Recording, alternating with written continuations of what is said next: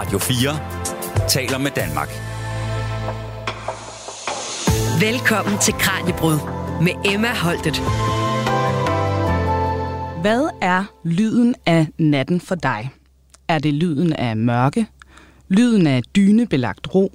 Er det lyden af dine drømme? Måske angsten og din mareridt? For når vi sover, kan alting ske. Så lyduniverset må vel på en eller anden måde også være ubegrænset. Men alligevel, så er det som om nogle lyde og noget musik bare er meget mere nat end andre. Og vi skal starte et sted, og natten kan for eksempel lyde sådan her.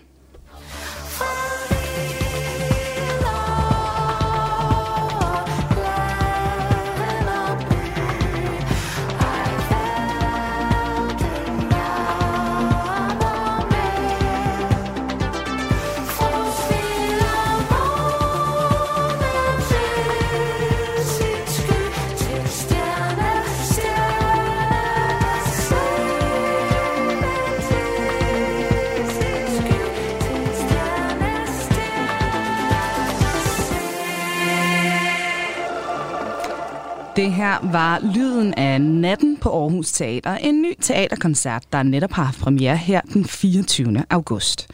Forestillingen tager os med ind i det univers, der opstår, når mørket falder på, og i den anledning, der tager vi dig her i dagens Kranjebrud også med ind på en rejse i vuggevisernes verden. Og øh, den kan altså også lyde sådan her. Solen er så rød, mor, og skoven bliver så sort.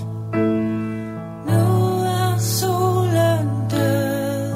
Ja, solen er så rød, mor. Måske den allermest kendte godnatsang her i Danmark. Det finder vi ud af lidt senere, og her var den altså fortolket af Røst. Men inden vi flyder længere ud mod Drømmeland, helt hen til der, hvor vi næsten sover, så skal vi altså præsentere vores guide igennem lyden af natten. Det er Marie Kolkjær Højlund. Marie, velkommen til. Tusind tak. Du er lektor på Aarhus Universitet, hvor du forsker i lyd, og så arbejder du altså også som komponist og musiker i forskellige sammenhæng, blandt andet med Maribel Catastrophe, også dit uh, soloprojekt KH Marie, og så kender mange af lytterne der jo altså også nok fra tiden i Nephew. Men som om det ikke var nok, så er du altså også huskomponist på Aarhus Teater, og øh, der er du altså lige nu sammen med øh, blandt andet Den Sorte Skole og instruktør Nikolaj Faber i gang med at opføre teaterkoncerten Natten, som vi altså lige hørt en lille bid af. Det lyder som et kæmpe projekt, I har stablet på benene. I har lige haft premiere. Hvordan føles det lige nu? Er I kommet godt i gang? Jeg har faktisk øh, lettet lige nu, fordi jeg kan sove igen. så øh, apropos natten, ja. så, øh, så er jeg begyndt at sove bedre igen. Det lyder godt. Og vi skal netop også vende tilbage til det her med øh, sove og drømme, mm. og hvad de her lyder af natten, de gør ved os. Lidt mere sådan konkret i forhold til godnatsangene mm. i den forbindelse. Hvor vigtige er de for os?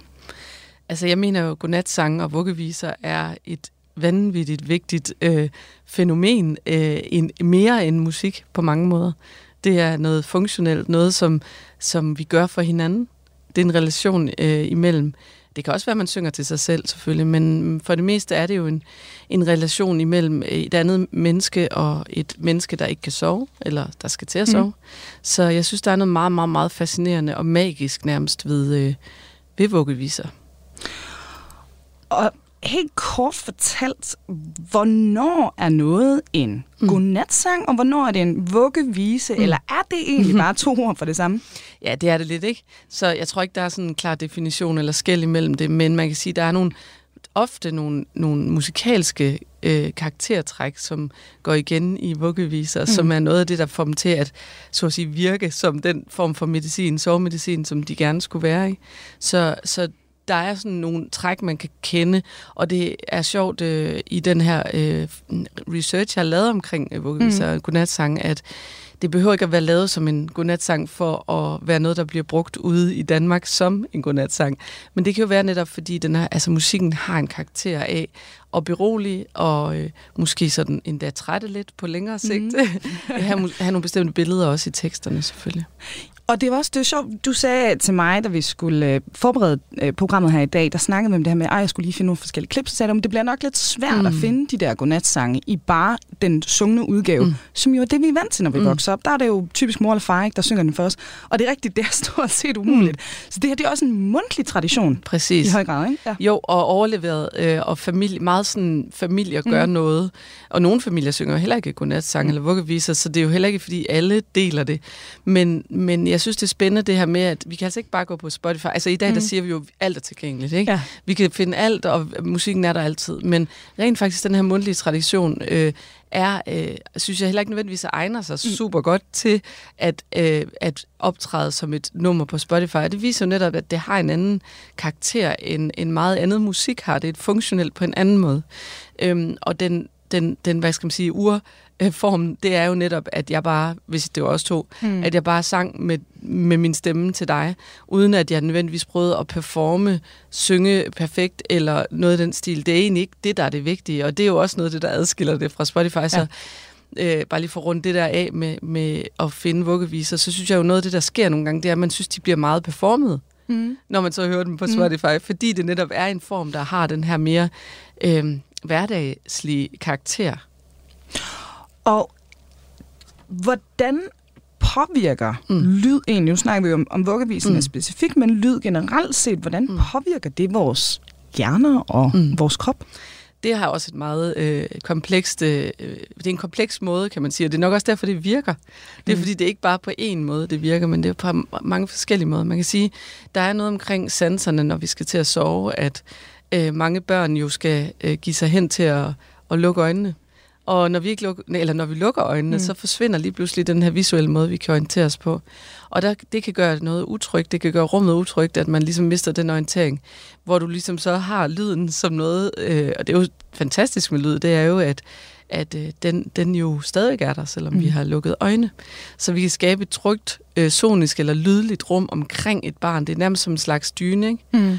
Øhm, eller tryghedsdyne, man kan putte rundt om folk. Så der er den her soniske kvalitet af, at, at vi kan omgive folk med lyd. Øhm, Udover det, så er der jo noget i selve musikken. Mm. Så der er både rytme, der er tekst, der er melodi. Øh, noget af det, man har forsket i, det er, hvorledes at vi i vores indre rytmer, altså vi har jo pulsen, vi har andre rytmer i kroppen, at de tilpasser sig de rytmer øh, og puls, øh, eller rytmiske elementer, der er i vores omgivelser. Øh, og det er klart, at hvis vi for eksempel sidder og lytter til en piloteringsmaskine, der er ved at bygge øh, i en bygning, der bare kører, du, du, mm.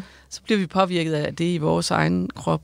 Øh, hvorimod i, i de her vuggeviser, der er der ofte sådan en, en mere øh, behagelig og langsom rytme, som langsomt der måske også bliver, bliver taget ned fra de daglige rytmer og ned i en mere natlig, mm. natlig version. Og i forhold til natten, så er der vel også øh, noget med nogle sanser, der begynder at blive lidt anderledes. Ikke? Mm. Altså, vi øh, ligger med lukkede øjne, så betyder hørelsen måske også lige pludselig mere. Altså, jeg er selv, selv vokset op øhm, med egentlig at have svært ved at sove og ligge og lytte utrolig meget til lydene. Øh, jeg tror egentlig også, det er derfor, min interesse for lyd kommer fra egentlig. Øh, men der sker jo også noget med lyden om natten. Mm. Altså, de forandrer kvalitet. Der er en masse lyde, der ikke er der mere øhm, trafikken bliver mindre osv. Noget, noget af det, der maskerer mange lyde. Så lige pludselig så er der nogle andre lyde, der dukker op, og det kan selvfølgelig både være meget lidt uhyggeligt og lidt øh, spændende. Hvad er det her for nogle lyde? Men det er også et spændende land at gå på opdagelse i, hvis man, hvis man begynder ligesom at, at, at, at lytte til det magiske i de her lyde. Det er i hvert fald noget af det, jeg brugte som barn som en måde at berolige mig selv på. Mm. Det var at prøve at forestille mig, at de her lyde var noget andet. Ja. Øhm, ja. Nu siger du, at det var måske det, der fik dig ind i den her øh, mm. forskningsverden. Mm. Altså, hvordan beslutter man sig for at blive lydforsker? Det er jo ikke en, en almindelig ting at være, vel? Nej, det er det ikke. Altså, ja. jeg, man kan sige, jeg kommer også via musikkens vej, mm. øhm, og interesseret i musik i det hele taget, men, men også skillelinjen imellem, hvad er musik og hvad er lyd, og der tænker jeg også, at Vuggevis er et godt eksempel på, ja. at selvfølgelig er det en form for musik, men det er også meget den her lydlige kvalitet, eller det her lydlige rum. Så man kan sige, at jeg har en baggrund, som er fra musikken, men kom ind i, i lyddesign og arbejdet med lydmiljøer egentlig, og øhm, så lavede jeg en Ph.D. om øh, lydmiljøer på hospitaler. Egentlig fordi jeg var, selv var på hospitalet øh, i forskellige sammenhænge og oplevede et lydmiljø, som på mange måder var meget fremmed og, og, øhm, ubehageligt mm. i forhold til at føle sig... Altså, man skal egentlig have det jo godt for at kunne hele på et hospital. Så jeg synes, der var noget der i et område, som jeg havde lyst til at gå mere ind i. Mm. Så hvad kan man gøre, for eksempel mm. med, med lyd på et hospital? Hvad er det, man kan lave til patienterne der? Altså, jeg tænker meget på baggrundslyd som noget, vi, vi kan bruge, ligesom i vuggevisen, til noget, der, der kan give os nogle mere tryghedsskabende miljøer. Mm. Øh, vi tænker jo meget, at bare vi har, er et, et dejligt akustisk reguleret rum, ligesom det her, så har vi det godt. Men egentlig så er vi mennesker egentlig ikke øh, nødvendigvis rart at være i et, et lyddødt eller et mindre øh, eller et dæmpet rum. Vi, vi kan egentlig også godt lide, at der er noget tryghedsskabende lyd. Så jeg har været med til blandt andet at lave øh, lydmiljøer på fødestuer. Mm. Øh, og der kan man så ligesom, når man kommer derind og skal jo yde en, en helt særlig øh, indsats for, øh, øh, for, et, for et barn, at der kan man simpelthen selv vælge stemningen i rummet, også lyden. Fordi at det kan skabe den her tryghedsindikator, imens du er i gang med noget andet, som kræver al din opmærksomhed. Så er der noget omkring den her baggrundsopmærksomhed, som jeg synes er enormt spændende. Mm. Så i virkeligheden, på mm. en eller anden måde, lidt ligesom med vuggeviserne, altså noget, hvor man mm. kan vælge noget, der måske er trygt eller genkendeligt eller, eller noget i den stil. Ja, og det er også derfor, jeg synes efterhånden, vuggevisen er blevet sådan en urform for mig i forhold til at snakke om rigtig mange ting, fordi den strukturerer et rum. Altså det er jo en form for, for sådan lydlig arkitektur på mm. en måde, og det er egentlig det, jeg arbejder med. Så man kunne også godt se vuggevisen som en slags øh, netop øh, form, man kunne bruge i alle mulige sammenhæng. Og øh, det fører os videre til næste kapitel her i øh, dagens lydfortælling, fordi nu skal vi dykke ned i vuggevisernes DNA. Du lytter til Kranjebrud på Radio 4. Og til nye lyttere, der kan jeg fortælle dig, at vi altså lige nu dykker ned i nattens lyd- og vuggevisernes verden. Og det gør vi sammen med musiker, komponist og lydforsker Marie Kolkær Højlund, der altså lige nu er aktuel med teaterkoncerten Natten, der havde premiere her den 24. august på Aarhus Teater. Og Marie, altså vi har været inde på det helt kort, men nu skal vi ligesom dykke ned i detaljerne. Hvad karakteriserer mm. vores godnatsange? Ja, altså man kan sige, jeg kendte jo en del godnatsange, men jeg synes også, jeg gerne vil række ud for at høre, hvad er det for nogle sange, der bliver sunget øh, andre steder end i min, min egen familie. Så jeg havde egentlig en, en sådan helt øh, simpel Facebook-spørgsmål mm. en dag, og tænkte, der får man nok et par svar. Det er ikke noget, jeg bruger så meget, så jeg var, jeg var egentlig ret spændt på, hvad, hvad folk ville skrive. Og øh, ja, det er fuldstændig vanvittigt, hvad jeg fik af svar, altså og, og antal sange. Ja. Så jeg endte med at tænke, jeg må lave en liste, og jeg lavede en liste øh, på 200 sange. Mm. Øh, og der var en klar, hvad kan man sige, top 10 øh, i de her øh, vuggeviser. Så man kan sige, hvis vi kigger på, på det er jo så mest danske mm. øh, sange, Øhm, der er faktisk også nogle udenlandske med. Men øh, af de danske sange, jamen, så har vi en klar top 10 i Danmark, og det, der karakteriserer dem, er selvfølgelig tematisk noget omkring søvn, øh, øh, tryghed, men også, øh, ligesom i Solas Rødmor, der er også noget med en verden udenfor, der er lidt uhyggelig. Ja. Så der er sådan en underlig inde-ude tematik, der går igen. Øh, så er der noget omkring selvfølgelig stjerner og månen mm. og det mørke, og, øh, men også noget, der passer på en. Mm. Så der, det er sådan det tekstlige, ikke? Det er bare lidt sjovt mm. egentlig, når, man, når det er sådan så relativt ens på en eller anden måde. Mm. Fordi netop det her med lyd, altså det er jo...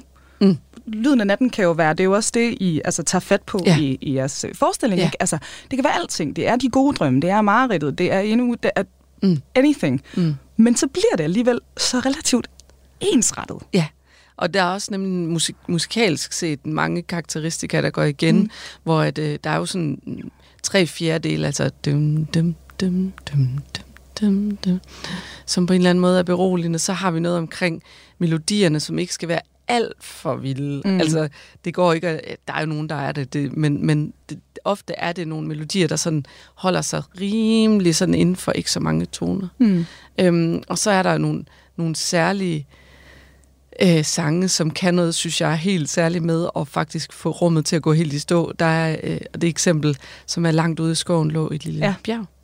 Og den sang er jo bygget til at få os til at falde i søvn, ja. fordi der kommer hele tiden øh, mere og mere på den her liste af ting. Ikke? Øh, og det betyder, at vi langsomt bliver lullet ind i den her gentaget bjerget, på træ, eller træet på bjerget, bjerget ligger langt, så kommer der mere og mere på træet. Mm. Og det betyder, at vi simpelthen også, når jeg, i hvert fald har jeg oplevet som mor, sidder og synger den her sang, også selv bliver mere og mere øh, lullet ind. Det er ikke bare barnet, det er også den, der synger sangen. Skal vi lige høre en lille bid af Ja. den? Den øh, kommer her i en udgave med Anne Dorte Mikkelsen. Langt ude i skoven lå et lille bjerg. Aldrig så jeg så dejligt et bjerg. Bjerget ligger langt ude i skoven. På det lille bjerg stod et lille træ. Aldrig så jeg så dejligt et træ. Træet på bjerget, bjerget ligger langt. Ja, man, man kan allerede mærke det i kroppen, ikke? Den, Jo. er, den er så god til ligesom at, at lulle en hen. I forhold til de her øh, ja, næsten uragtige mm. mekanismer, der, der ligger i den her type sang, ved du egentlig noget igennem jeres arbejde med forestillingen og undersøge det her, om hvad er de ældste godnatsange, mm. vi har? Fordi det må være rimeligt at antage, at lige så længe der har Mm. været mennesker med et sprog, så har vi vel sunget godnatsang for hinanden, ikke? Jo, og man kan sige, det er jo en, det er jo også en kommunikationsform, som er på en måde før sproglig på den måde, at vi kan, vi kan kommunikere med vores barn, inden barnet kan tales til øh, i et forståeligt sprog. Mm. Hvilket også gør selvfølgelig, at det er, øh, forestiller vi os i hvert fald noget, der går meget langt tilbage. Og øh, nu er der mange diskussioner om inden for musikvidenskaben, hvorfor, eller hvor musikken er opstået, og hvorfor, og så videre. Men der er, der er helt klart øh, en retning, som handler om, at man egentlig har... Øh, for, lad os sige, hvis vi er ude på savannen, og der er et farligt dyr på vej, og vi gerne vil gøre vores øh, øh, lejr stille, så har vi selvfølgelig nogle børn, hvor det er meget svært at sige, nogle små børn, mm. at de skal være stille. Ja. Og hvad gør man så? Så, så opstår musikken måske faktisk derfra. Altså, at man begynder at øh, øh, stå og vugge med barnet, ikke? Så Mhm. mm. der er jo også vugge Mm. i visen, ikke? Det er jo også noget med en kropslig bevægelse, som, ja. som på en eller anden måde får barnet til at falde til ro. En rytme igen, der langsomt bevæger sig nedad, og så at vi kan nynne eller synge for barnet. Øhm, og, og udover det kan, kan man sige, det er også en mundtlig øh, tradition, ikke? hvor at øh, nogle af de ting, jeg har undersøgt også her med, efter jeg havde fået den der liste, var, at der er også nogle af sangene, som faktisk ikke er skrevet ned, Mm. øh, og som jo på den måde også er noget, som vi faktisk kan gå hen og, og miste, altså ja. nogle af de her sange. Så jeg synes, der, der ligger et forskningsprojekt, jeg ved ikke, om det er mig eller hvem det skal være, der skal gå ind i det her med at finde ud af, hvad er det, vi gør, hvad kan gøre for at holde den her vuggevise øh, tradition mm. øh, levende og huske de sange, øh, som, som er ved at forsvinde. Så det er altså måske også et øh, bagkatalog, vi aldrig kommer til at kende af ja. Tidligere gamle godnatsange. Øh, som bare er gået tabt. Det er altså, jeg helt sikker på. Ja. Øh, altså uden tvivl. Og man kan sige, noget af det, som jeg er lidt nervøs over, det er den her med, at, at nogen ikke vil synge godnatsange, eller har lyst til det, fordi de ikke synes, de har en sangstemme, øh, som de kan bruge til noget som Mhm. helst. Og, og der tror jeg, at vi skal tænke det på, den an, på en anden måde, netop som funktionelt. Vi kan jo godt alle, vi kan tale med hinanden, ikke? Ja. Øh, og det, det tænker jeg også, vi gør ved vores børn, øh, på forskellige måder, i forskellige tonefald i forhold til, hvor barnet er. Mm. Øh, det er altså det, vi skal tænke det på lidt på samme måde. Ja. Og derfor synes jeg, at alle skal øh, kaste sig ud her og synge godnat-sange, fordi, også selvom de ikke synes, de har verdens øh, bedste stemme. Fordi det er egentlig ikke det, det handler om. Mm. Eller det er ikke Mm. mm. det, det handler om. Det, det handler om at, at, at få barnet til at, at falde til ro. Det handler ikke om, hvilken sangstemme man har. Og nu øh, snakker vi om det her med sådan øh, deres universelle præg mm. på en eller anden måde. Du har også nævnt det her med, at faktisk mm. hvis man lytter til sange, altså godnatsange fra andre kulturer, mm. Så selvom vi ikke kan sproget, så er det altså ret nemt at høre faktisk, at der er tale om en godnatsang. Ja, og det, det er også rigtig spændende, fordi der har også været et større opgør inden for musikvidenskaben omkring det her med, at, at musik er universelt, altså mm. musikkens sprog, og det, det er på tværs af alle kulturer, fordi det er klart, at det, det, har, det er meget kulturelt bestemt, hvad vi hører som, som rigtigt og forkert Mm. i vores kultur. Og der har Vesten været, været slemt til at tro, at, at, at vores ligesom, tonesprog er det, det, som alle synes er det, det rigtige. Ikke? Men, men det, der så er interessant, det er, at man har lavet, der er nogle få undersøgelser, der har vist, at at vuggeviser er faktisk noget af det, som vi godt kan identificere på tværs af kultur. Så øh, selvom at vi ikke forstår sproget, selvom vi slet ikke har Mm. mm. rejst der, vi ikke forstår kulturen, så er der altså noget i de her vuggeviser, der gør, at vi kan, vi kan godt fornemme, om det her det er, det er nok en godnatsang. Ja. Du har jo fundet øh, mm. to øh, øh, sange til os. En øh, grønlandsk mm. og en kurdisk mm. vuggevise, som I altså også har haft i gang her i forbindelse mm. med, øh, med forestillingen, så vi har allernådigst fået lov til, fordi det her, det er netop en indspilling med nogen, der, det det. der synger. Ikke? Det er jo ikke Nej. en eller anden øh, poleret Nej. udgave fra et, øh, et album eller noget. Nej.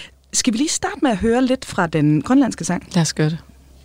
Inna da na na ya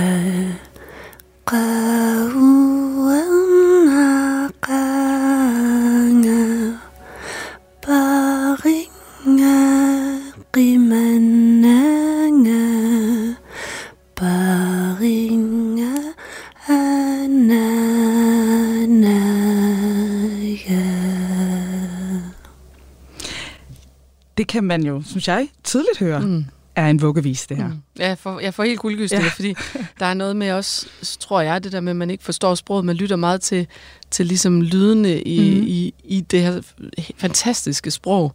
Øh, og jeg havde, øh, det er Nive Nielsen, der synger, og jeg havde hende op i mit studie, øh, for at netop, fordi jeg kunne tænke mig, at, at vi skal også huske, der er andre sprog i spil i Danmark også. Mm. Altså andre, der synger godnatsangen måske. Så jeg synes, det var vigtigt at have nogle andre med. Øhm, og vi havde ikke aftalt på forhånd så meget omkring, hvad det skulle være, men jeg sagde bare til hende, om hun ville komme og synge en godnatsang. Og det, jeg, havde, det, jeg har samme reaktion nu. Jeg synes, det er meget rørende at mm. høre. Øh, også at forestille sig netop, at vi på tværs af kultur øh, gør det samme, øh, ja. men med forskellige sange selvfølgelig. Men, men jeg synes godt, man fornemmer, at det er en vuggevise, og har nogle af de samme karaktertræk med at ikke bevæge sig så meget, øh, og sådan den der lidt vuggende, mm. vuggende karakter. Også noget med nogle ord, der bliver gentaget. Eller nogle, i hvert fald nogle lyde, uden at vide det. Ja, men helt bestemt. Mm. Vi hører lige her en bid så fra den øh, kurdiske mm. vuggevise. Den kommer her. Atem tutemmen seni Şekeri katem ben seni Akşamı baben gelende oy Önüne atem ben seni Akşam baben gelende oy Og igen, ja. det, er jo, det går sådan helt ind ja. i knoglerne på en, selvom man faktisk ikke forstår sproget. Ikke? Altså, det gør det. Ja. Og det er, det er Luna, der har været forbi mit studie, og hun, øh, jeg hørte hende synge øh, for mange år, eller fem år siden, og blev meget ramt af hendes stemme også, så det er selvfølgelig også nogle fantastiske sangstemmer. Mm. Men, øh, men der igen har vi nogle af de samme øhm, øh, umiddelbare mm. øh, øh, musikalske parametre i spil. Og der er noget omkring det her med at gentage den samme lille sætning, lige udvide den lidt, og, og gå ned i lidt i det dybe, og øh, ordenes altså jeg tænker også meget på, hvad det er for nogle ord, mm. der også har den her øhm, beroligende karakter bare i sig selv. Altså, øh, hvordan lyde i ord også betyder noget. Mm. Det er ikke kun betydningen af ordet. For der var også mange af, af, af de godnatsange, jeg fik sunget, der var barn, hvor jeg ikke nødvendigvis forstod øh, ordene. Men det var lyden af ordene, der betød noget. Ja. Øhm, og det så er jeg så blevet voksen, ikke? Og siddet og kigget på de der tekster og tænkt, hvad, du ved, det var noget helt andet, jeg forestillede mig, da jeg mm. hørte dem, da jeg var barn. Ikke? Og nu tænker jeg, at vi skal vende tilbage til dem, vi så kender. Mm. Øh, selvom vi jo også på en eller anden måde mm. kender dem her, selvom vi ikke kender dem. Ikke? Det er jo det, der er oh. sjovt ved det.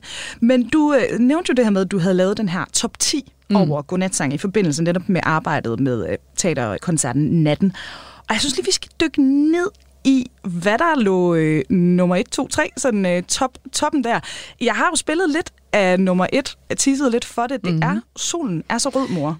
Ja. Den var en klar vinder, ikke? Den er nemlig en klar vinder, og det, der er spændende ved Solen er så rød, mor, og grund til, at vi også har taget den med øh, nu, det er fordi, at den har den her underlige karakter af også mm. at være lidt uhyggelig.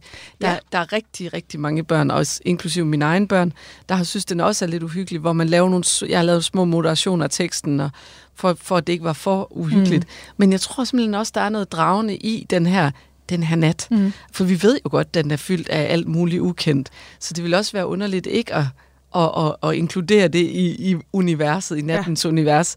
Så jeg tror, der ligger noget i, at, at der er den her ude-inde følelse, som jo selvfølgelig også gør det trygt, at vi er indenfor. Mm. Ikke? der er noget udenfor, Mm. som er lidt mere spændende. Ja, ja og øh, nu siger vi lige top 3 her. Mm. Du sagde, der er jo rigtig mange sange, folk mm. Faktisk øh, kom på banen med, mm. Så altså, vi kunne dykke ned i den her i en time. Men ja. Den næste på listen, mm. Det er Elefantens vuggevise. Mm. Og så kommer der en, der måske overraskede mig ja. En lille smule. Jeg ved, en lærkerede, den tror jeg ikke, jeg Ej. havde nødvendigvis sagt var en godnatsang. Ej, det er nemlig spændende, fordi den er jo ikke godnatsang som, som udgangspunkt. Nej. Og jeg, jeg har heller ikke fået den sunget som godnatsang, men det var tydeligt, at rigtig mange bruger mm. den. Øh, Og jeg tror simpelthen også, det er noget med, igen inde ude, der er også noget i den, som har den her karakter. Men også, øh, jeg ved en lærkerede, jeg siger ikke mere. Altså, den har også sådan en, en beroligende struktur mm. i sin melodi. Da, da, da, da, da, da, da. Da, da, da, da, da, da. Det er sådan de samme måder at, at komme ned af i Ja. melodien på igen. Øh, og, og jeg tror også, man kan gøre det der netop med den sang, øh, at man ligesom langsomt gør den lidt langsommere og langsommere. Mm. Så øh, der ligger noget, og så tror jeg også bare, at billederne er så simple og så stærke i den sang. Ja. ja, og det er jo en, en smuk sang. Ikke noget, jeg nødvendigvis havde, øh, havde tænkt vuggevise eller godnatsang i forhold til, var der andet? Fordi du sagde, der kom jo så meget. Altså, ja. Var der nogen, hvor du bare tænkte, Ja. what? Ej, det var er der det her virkelig. på, på listen? Jamen, det var der virkelig. Altså, der var jo sådan øh, rocksange, der var moderne popnumre, ja. der var øh, alt muligt på. Ikke? Også nogen, hvor man tænker, "Ah, kan det ikke virkelig fungere som, som godnatsang? Men der synes jeg jo også, det er vigtigt at sige, ligesom at når vi siger, at, at noget er beroligende musik, Mm. Det er det jo ikke for alle, vel? Og der er nogen, der bliver beroliget af noget helt, helt, helt andet. Så, så det er, der, der, altså jeg vil sige, den, den der liste på 200 sange er jo også sjov, fordi den netop er så divers samtidig. Ja. Så vi har både nogle, nogle karaktertræk, der går igen, og så har vi altså noget, der er helt, helt, helt noget andet. Ja, så altså, selvom vi har stået og sagt, at de er så mm. Mm. ens, der er det her grund-DNA, ja, så kan det altså også godt stikke i uh, rigtig mange forskellige retninger. Sagtens, og jeg Ja. tænker også, det handler om at fange barnet. Mm. Fordi det er jo noget af det, øh, jeg kalder afstemning. Altså det her med, at vi skal afstemme os til barnet. Det går ikke, at hvis jeg har et barn, der er fuldstændig oppe at køre og øh, hænger i, i, øh, i loftet, at jeg så begynder, solen. Altså, det vil formentlig ikke virke med det ej, samme. Ej, så den vil nok ikke lige gå re- Nej. hjem, der er første omgang i hvert fald. Ikke? Lige Ja. præcis. Så den her afstemning skal jo finde sted over noget tid, så jeg mm. tror, man kan sagtens forestille sig, at man starter med at synge noget lidt vildere, øh, som måske er en helt anden, og så kan man gå Ja. videre til en anden. Ja, og du har også øh, i, i, i vores forinterview, da vi snakker mm. om det her, så kaldte du netop det der i forhold til sådan at mm. Gå ind sådan rent mekanisk. Yes. nærmest og sørge for, at barnet sover, så kalder du også vuggeviser for sovemaskiner. Ja. Det synes jeg var et genialt udtryk, jeg har. ja. Mange forældre, tænker jeg, der godt kunne, øh, kunne have det billede i hovedet. Ikke? Jo. Nu, øh, nu er vi i gang med den her proces, og netop som du siger, så må jeg tilrettelægge den, sådan at du Ja. falder i søvn. Ikke? Og det tænker jeg også, man skal tænke på i forhold til, man har jo faktisk et våben, Mm. en sovemaskine i, med sig. Mm. Fordi jeg ved jo, der er mange, der bruger alle mulige øh, produkter til at få deres børn til at sove. og Jeg har også selv brugt min M-hætte og andet, der kunne skabe den her lydlige, lydlige dyne. Men vi har altså alle sammen et våben, og det kan vi bruge Øh, øh, våben, det lyder helt forkert, men forstå mig ret. Jeg tror, et, der er nogle forældre, der våben. Ja, der, der godt vil kunne forstå det. Kald det våben en gang Nogle gange er man, bliver man desperat, Ja. ikke? Og, øh, og det tror jeg bare, at vi skal huske, at det er en form for sovemaskine, Mm. øh, når det virker. Og selvfølgelig er det nogle gange virker det slet ikke.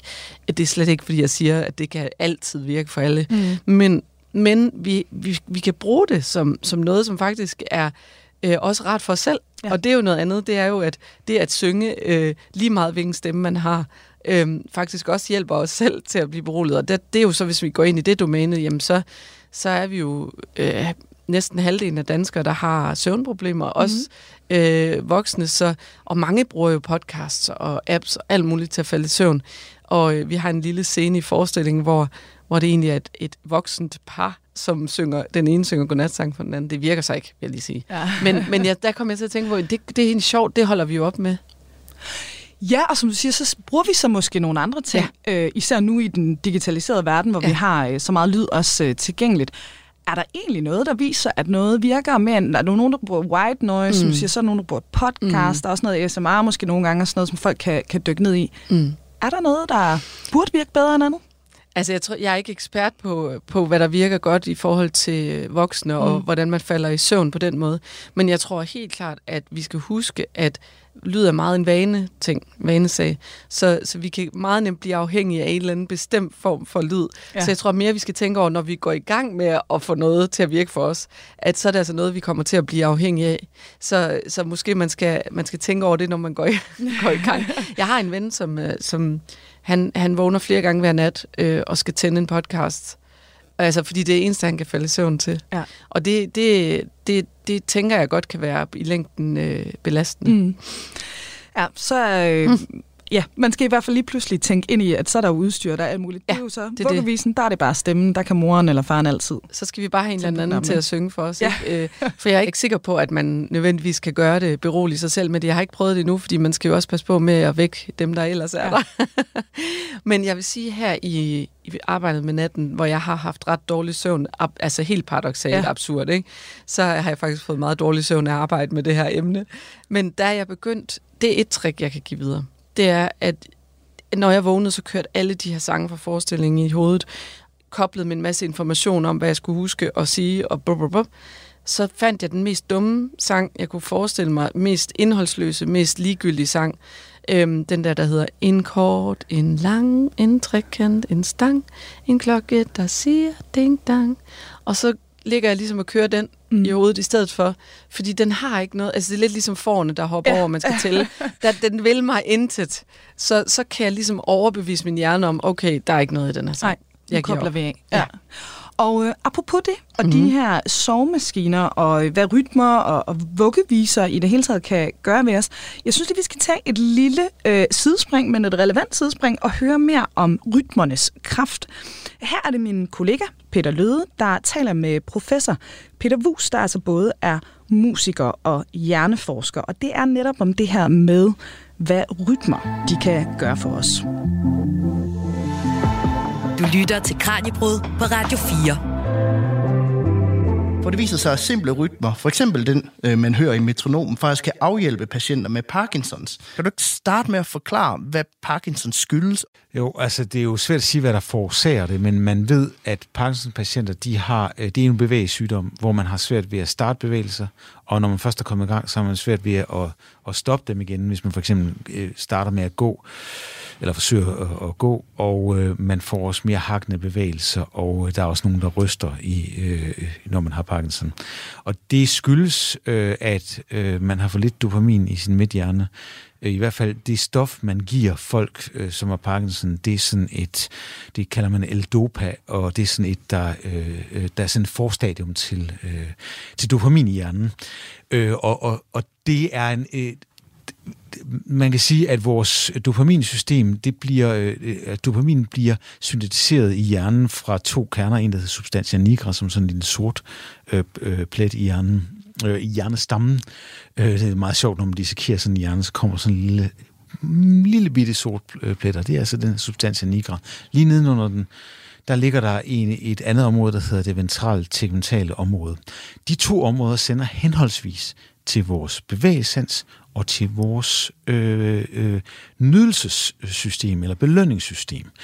Øh, og, og, og de ligger meget tæt øh, ved hinanden, og der er en del øh, sådan spil over mellem de to systemer. Øh, men, men det korte og lange er, at øh, Parkinsons patienter øh, øh, de øh, typisk får medicin øh, i et vist, på et vist tidspunkt, sådan at de kan bevæge sig bedre. Øh, når, når de ikke får medicin, som rigtig mange af dem, de fryser. Det vil sige, de, de står helt stille. Og så kan man faktisk, man har vidst i rigtig mange år, at ved at simpelthen bare gøre sådan her, så kan man få dem til at bevæge sig igen. Simpelthen ved at knipse? Ved at knipse, som en metronom. Det vil sige, så får de ligesom et input, der siger, nå, nu skal hjernen i gang igen. Og øh, der er det jo meget interessant at finde ud af, om øh, det her så rent faktisk, øh, hvad, det her knips, er det så det, er det, er det det eneste, eller hvad med musik? Hvad gør musik egentlig ved den? Og noget af det, som man gjorde først, det er en, en uh, tysk-amerikansk forsker, der hedder Michael Taut, der har lavet nogle forsøg, hvor han har vist, at hvis man træner folk rytmisk, så øh, bliver de, øh, så får de, bliver de faktisk bedre til at gå.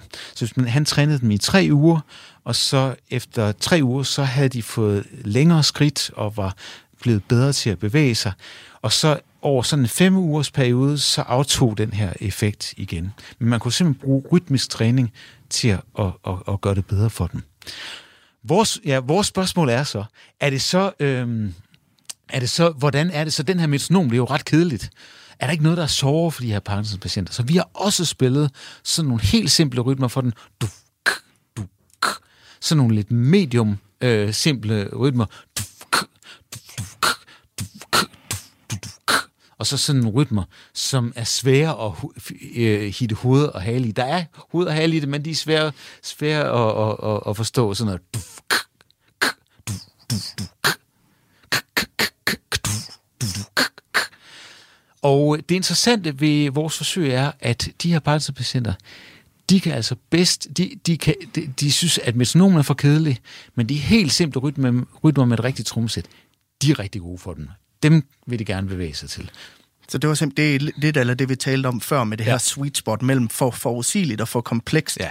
Hvor ligger deres sweet spot som mere over mod det forudsigelige, end, ja. end den gør hos andre? Ja, det ligger så over i den meget forudsigelige afdeling. Ikke, ikke helt der metronomisk, men alligevel helt derover.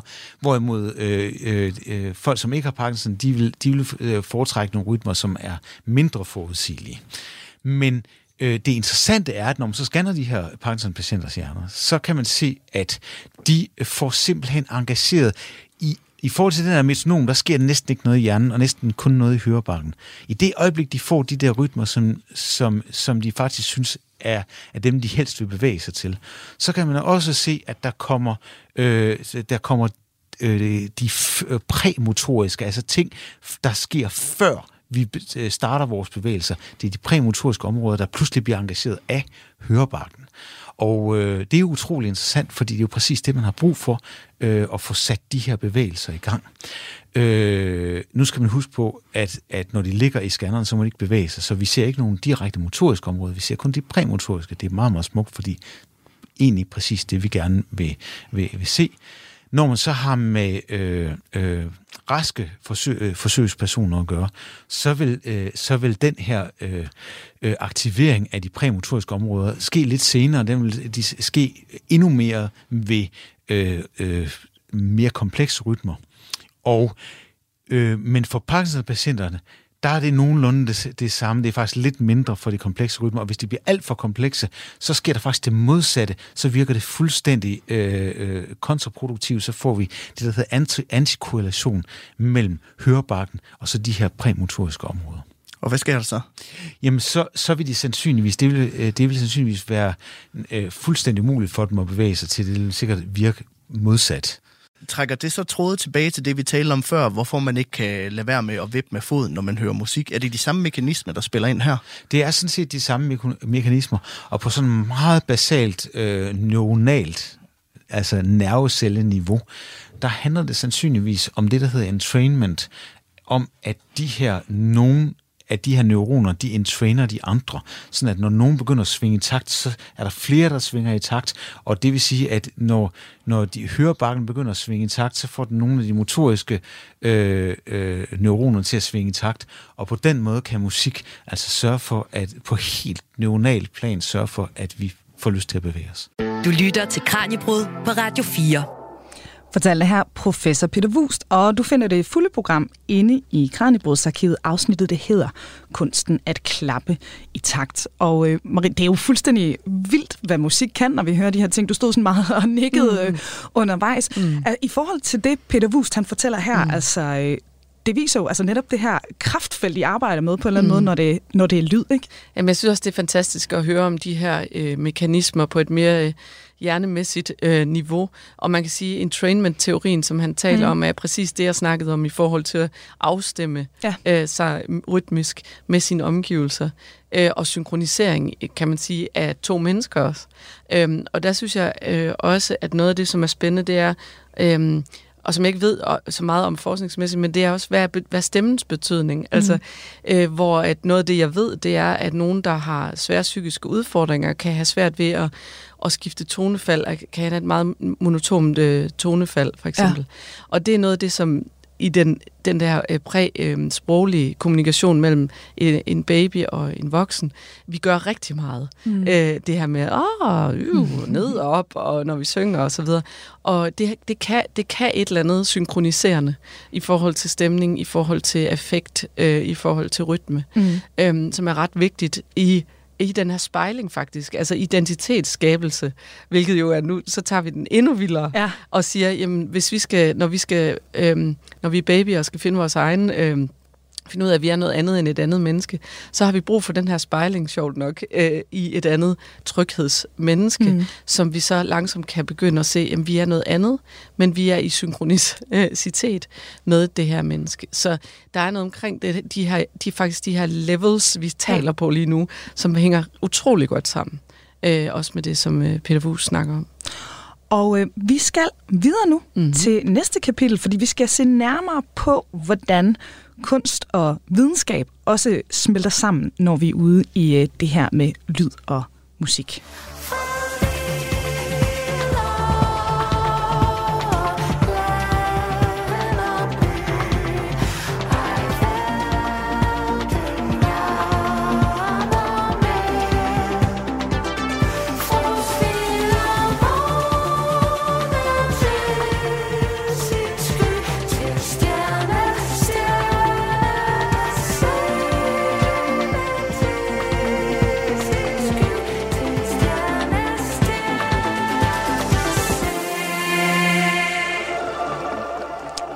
Ja, her fik I altså lige igen en øh, bid fra det dagens ekspert, Marie Kolkær Højlund, arbejder med lige nu, nemlig teaterkoncerten Natten, der altså havde premiere lige her for lidt tiden den øh, 24. august.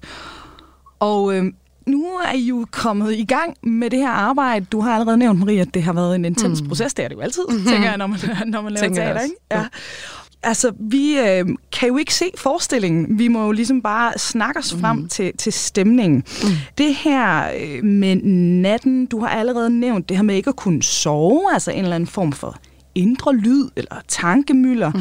Hvad er det egentlig for nogle lydbilleder? Fordi det er jo ikke bare én ting, ikke? Du, det er jo vildt komplekst. Kan du sætte nogle ord på, mm. hvad I egentlig har taget fat i her i forbindelse med netop arbejdet med natten? Ja, altså man kan sige, at vi tog udgangspunktet i vuggeviserne faktisk, mm. og godnatsangene. Og det er klart, at lynhurtigt så tænker man, det kan vi ikke lave en hel forestilling med. Øhm, eller det kunne man måske godt, ja. men, men, men en hel teaterkoncert, mm. hvor det kun er musik, fordi det er jo det, der karakteriserer teaterkoncerten, det er, at der er ikke et karakter på den måde, man skal følge. Der er ikke en, en stor tekst, der skal udfoldes. Så vi har faktisk rigtig meget spillerum. Mm. Øhm, og det vi så har arbejdet på i, i over et år, næsten to år, det er at prøve at lave sådan en rejse faktisk igennem natten, så vi starter i den her vuggevise. Mm. Øh, ideen om at flyve hen over en by og høre alle vuggeviserne i byen øh, på samme tid også. Og så zoome ind i nogle af de små øh, skæbner, som der er i løbet af natten, øh, hvor at der både er søvnløsheden, altså et, et søvn, en søvnløs øh, person, der har det her tankebylder. Der er et ny øh, et nybagt øh, forældrepar, som øh, har en lille baby, der ikke vil sove. Så det er også meget mm. den, det, vi lige har talt om. Så er der også øh, en, som bryder ud af sit bur, kan man sige. En, der føler sig stok og ikke kan sove, og har lyst til at gøre noget helt andet og tage ud øh, på klub. Mm. Og, og ligesom Raven som en måde, eller klubben som en måde, man også kan kan udleve nattens øh, rytmer på, faktisk, mm. som er en helt anden type rytme. Øhm, og til, til sidst har vi så øhm, en mand, som øhm, er bange for, at det er hans sidste nat. Så mm. der er jo også det her med dødsangsten, og det er jo ofte også kædet sammen med natten, og hvad med den sidste nat? Øhm, mm. Så vi møder sådan lidt forskellige øh, billeder på øh, øh, de her øh, meget ofte noget, vi føler er ensomt i natten, mm. men som vi gerne vil prøve at gøre til noget kollektivt, også fordi vi netop er, deler de her følelser. Øhm, og så går vi egentlig ind i, i, i drømmen, altså går ind i, når vi så endelig er faldet i søvn. Øh, de forskellige søvnfaser, vi igennem, har vi også prøvet at gøre mm. til lyd og musik og, og billeder, ikke mindst. Og så til sidst så kommer morgenstunden. Øh, så vi har også taget morgenen med, fordi vi synes, det er en vigtig del af det her med natten. Det er, at det er ligesom sangen Sorg og Glæde, og øh, der er rigtig mange sange, der netop taler om, at det er jo modsætningerne, der gør, mm. at vi mærker det. Ja. Altså, så vi skal have lyset med til sidst, øhm, og solopgangen. Og jeg har jo allerede været inde på øh, de her forskellige facetter, du har mm. i dit arbejde. Altså, du er musiker, du er komponist, du er lydforsker. Er du nogle gange sådan rent det ene, og mm. så det andet, eller er det i virkeligheden begge dele, du sådan hele tiden arbejder med? Ja, altså det, det, det, jeg, det, det er egentlig det, jeg gør, det er at kombinere de ting, øh, mm. fordi man kan sige, at min forskning er også meget praksisbaseret. Mm. Så for eksempel med fødestuerne øh, handler det jo faktisk om at lave lydmiljøer, øh, og forsøge at arbejde med det som en måde, at, at design også kan være med til at skabe ny viden. Så det er egentlig på den måde øh, min måde at forske på, i høj grad praksisbaseret. Øhm, og det er klart, at når jeg så går ind øh, i i nattens forestilling her, for mm. eksempel, der havde jeg ikke en bestemt hypotese, eller en bestemt øh, lille ting, som Peter Wus for eksempel taler om, ja. hvad sker der lige præcis med det her.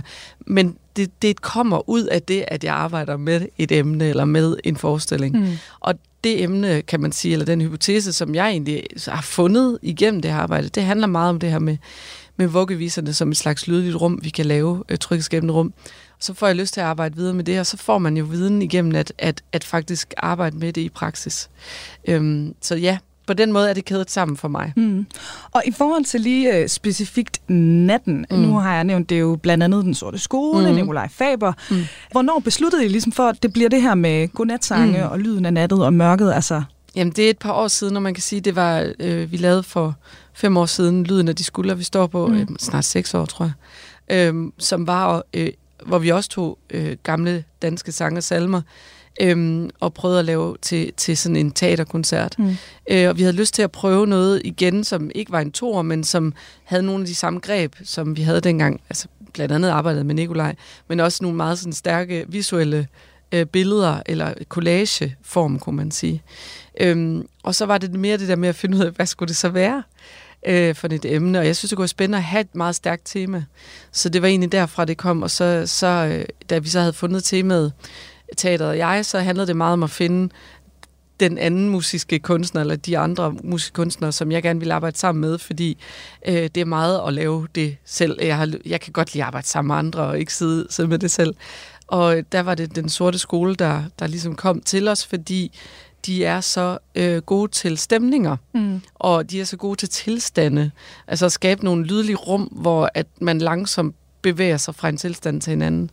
Øhm, og det er så det, vi har forsøgt, og det, det, det har været krævende, fordi det også handler om at skabe et nyt musikalsprog, nyt musikalsprog sammen.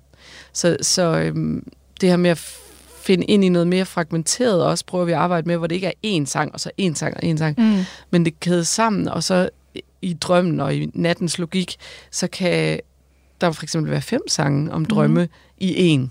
Og det er det, vi har hørt et klip fra. Det er, det er egentlig inde i drømmen, hvor den gode drøm, den ja. første søvnfase, hvor at man har sådan en let drøm, der handler om at, egentlig om nogle smukke, dejlige billeder. Der har vi sat fem sange mm. sammen. Og i forhold til alt det her, I så har øh, arbejdet med, det er jo en lang proces, mm. ikke også? Der er meget, I har gravet frem igennem det her arbejde. Er der noget, hvor du tænker, det her, det bliver jeg nødt til så at fortsætte med op på forskergangen, mm. når vi er færdige med det, der sker på teateret? Ja, altså, jeg har meget lyst til at arbejde med, øhm, hvad kan man sige, dykke mere ind i de her vuggeviser, mm. og egentlig også netop tage det lidt øh, ud over de danske måske, og så arbejde øh, videre med ideen om, at, at, at vi kan skabe rum, altså tryghedsmiljøer, lydmiljøer, øh, måske ud fra en eller anden formel, eller en eller anden øh, øh, hvad kan man sige, liste af ting, som de her vuggeviser kan. Mm. Det kunne være spændende. Det, det tænker jeg kunne være en design også øh, udfordring, mm. at prøve at lave et rum, der er skabt på de samme parametre, men som ikke har vuggevisen som et element. Og lige her på Falderæbet, Marie, nu er det jo, mm. vi har været inde på, at det er en teaterkoncert. Det er vel sådan set øh, langt hen ad vejen en lidt ny genre mm. i, øh, i, i, i dansk sammenhæng. Den er blevet så rasende populær. Mm.